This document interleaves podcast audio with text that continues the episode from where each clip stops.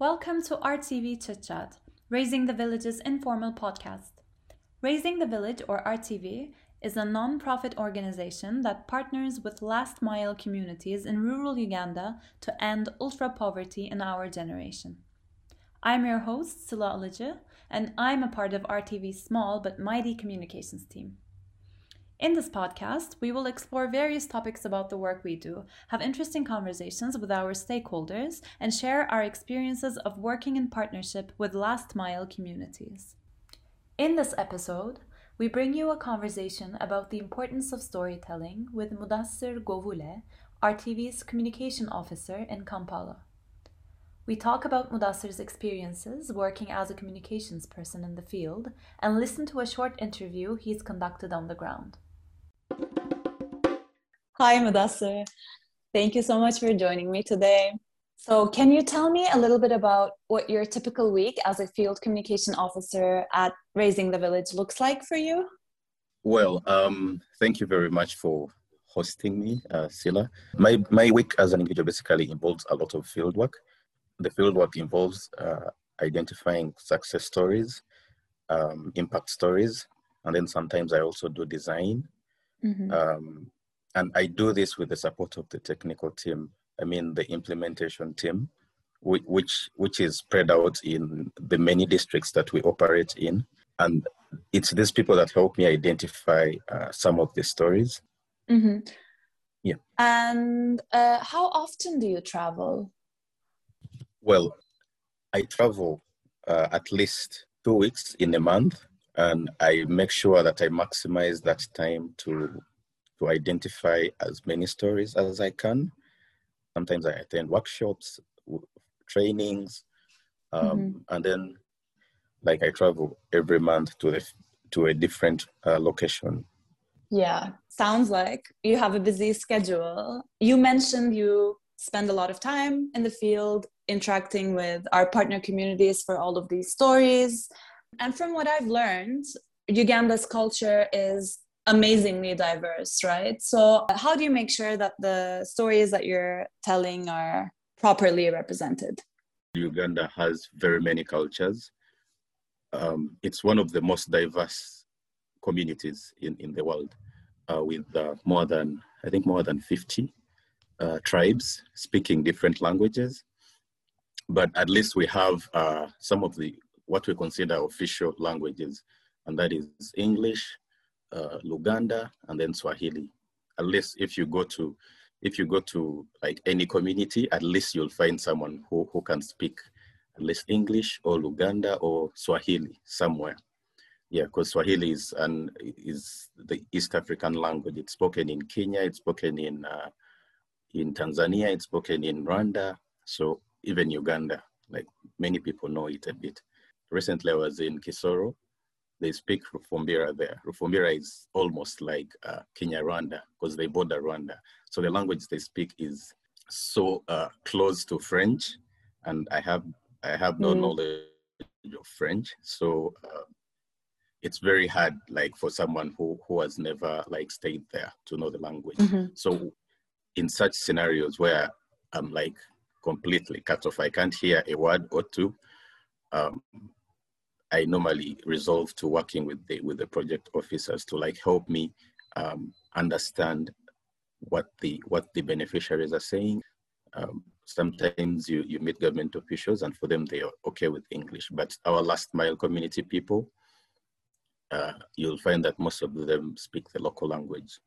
You always have to work with uh, our community-based staff. Uh, are there any local languages that you speak? Yes, um, I speak quite many um, local languages.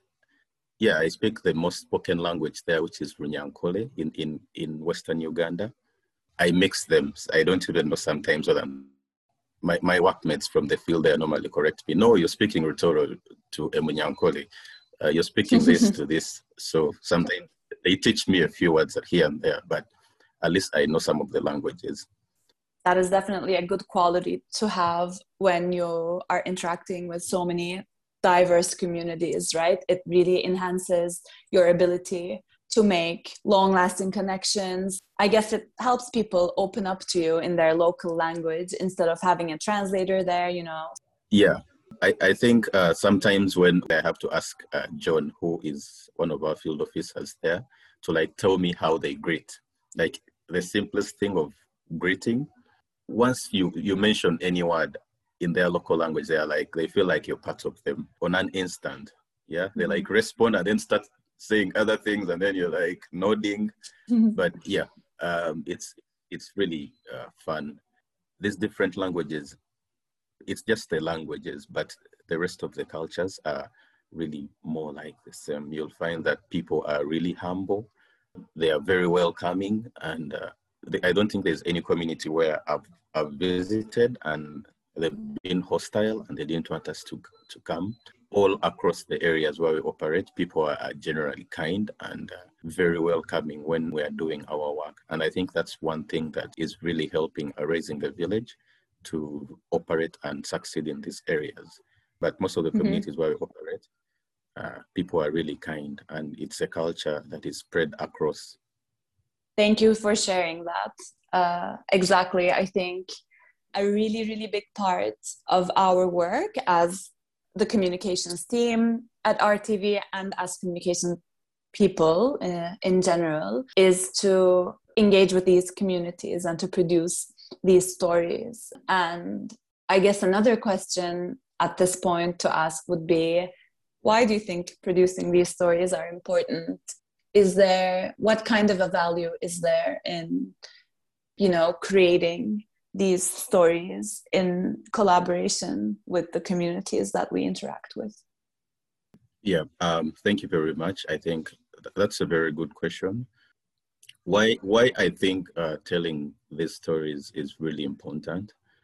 There is a saying where they say, when it's not written or captured in a camera, it's never happened. Yeah.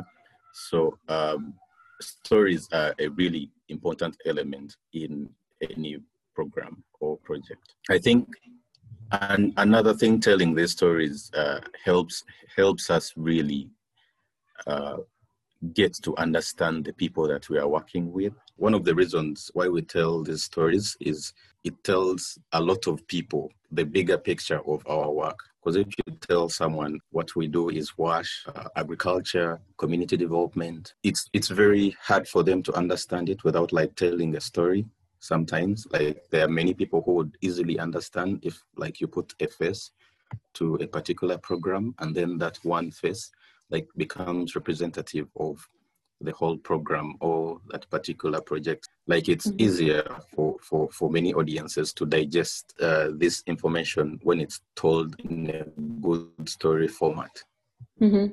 and i'd like to highlight that as a communications team and as storytellers, I think what we're really trying to do is to provide a platform for these stories to be heard and to be elevated. Because what we're doing is really, at the end of the day, uh, is highlighting the stories and the hard work and the resilience of the people that we meet on the ground.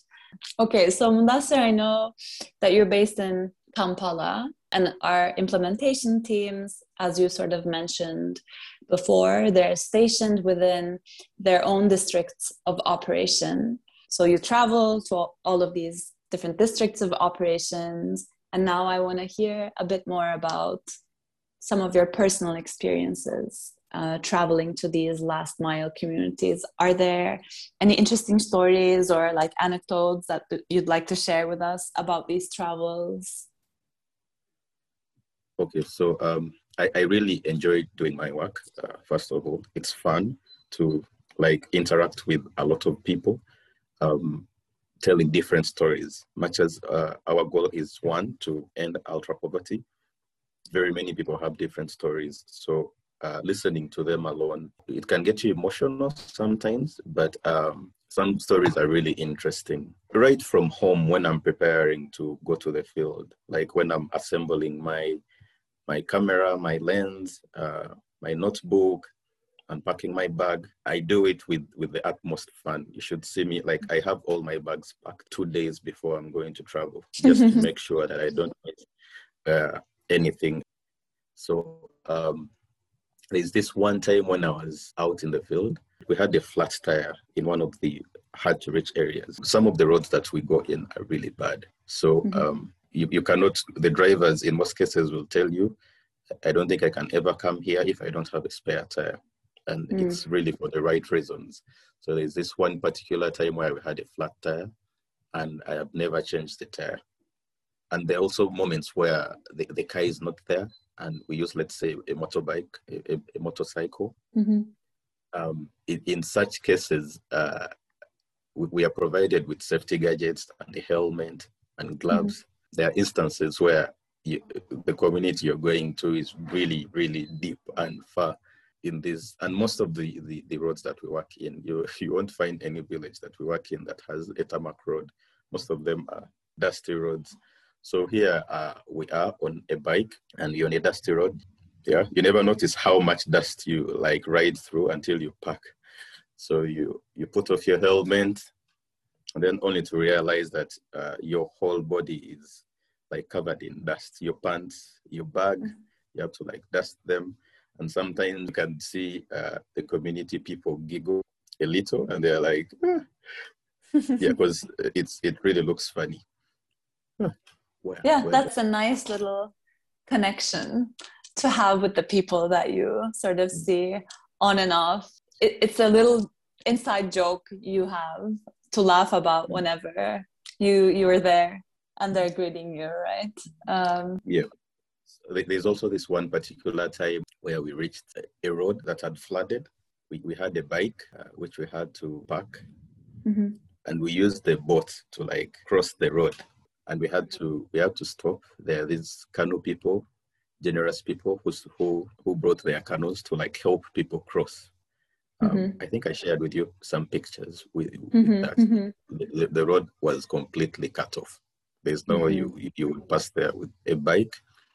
It would totally uh, go off. Really, I found it adventurous.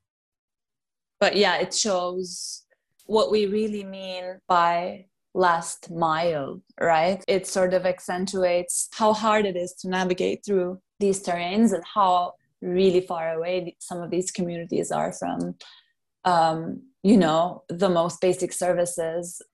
Some of the last mile communities that, um, like you mentioned, have almost uh, next to uh, zero uh, services. Mm-hmm. Um, yeah.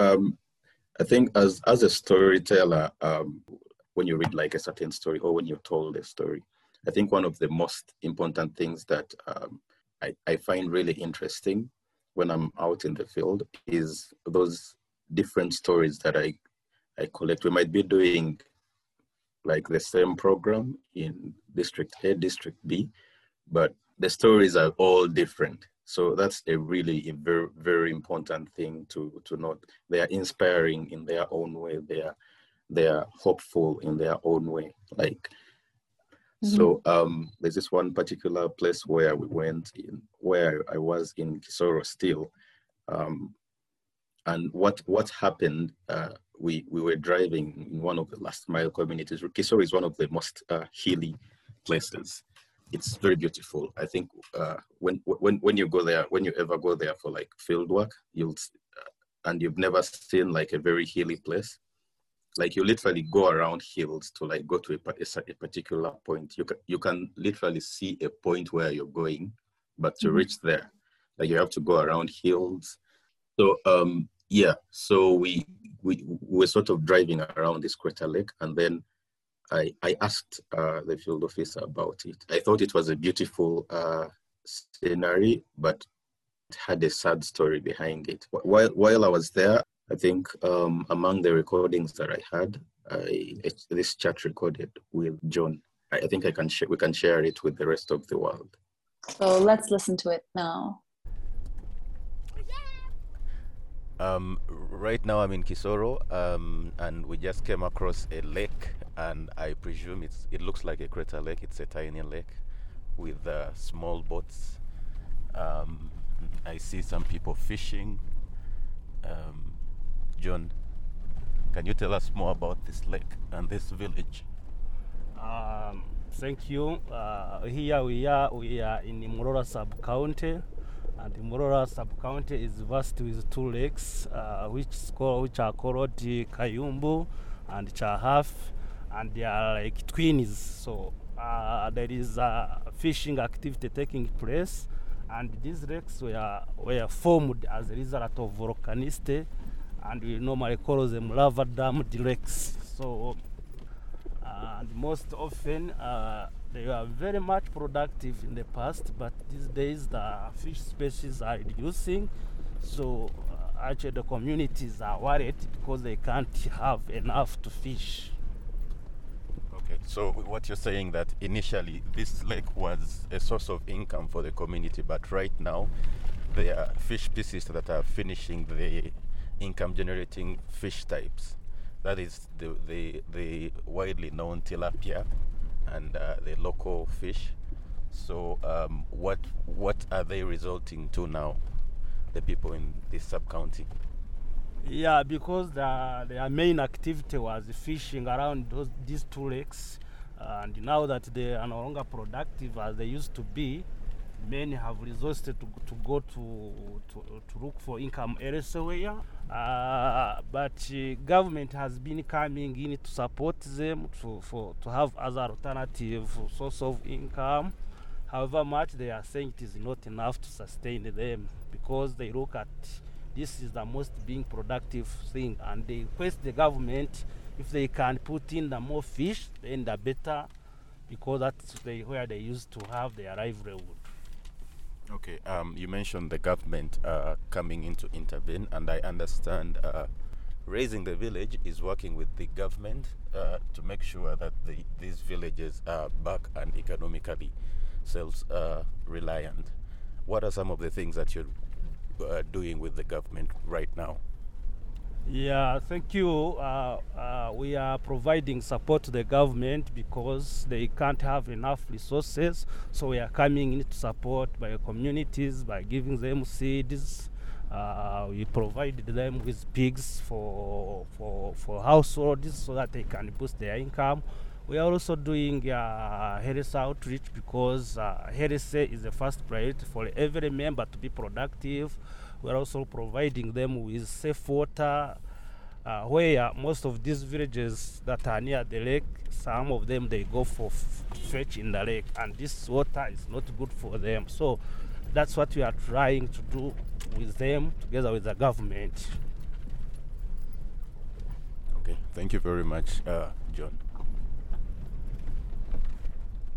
We want to thank John for doing this interview with you. Another way to show how important the relationship between communications officers and, and field officers are. They really help us understand better some of the issues specific communities like this one that you traveled to um, is faced with.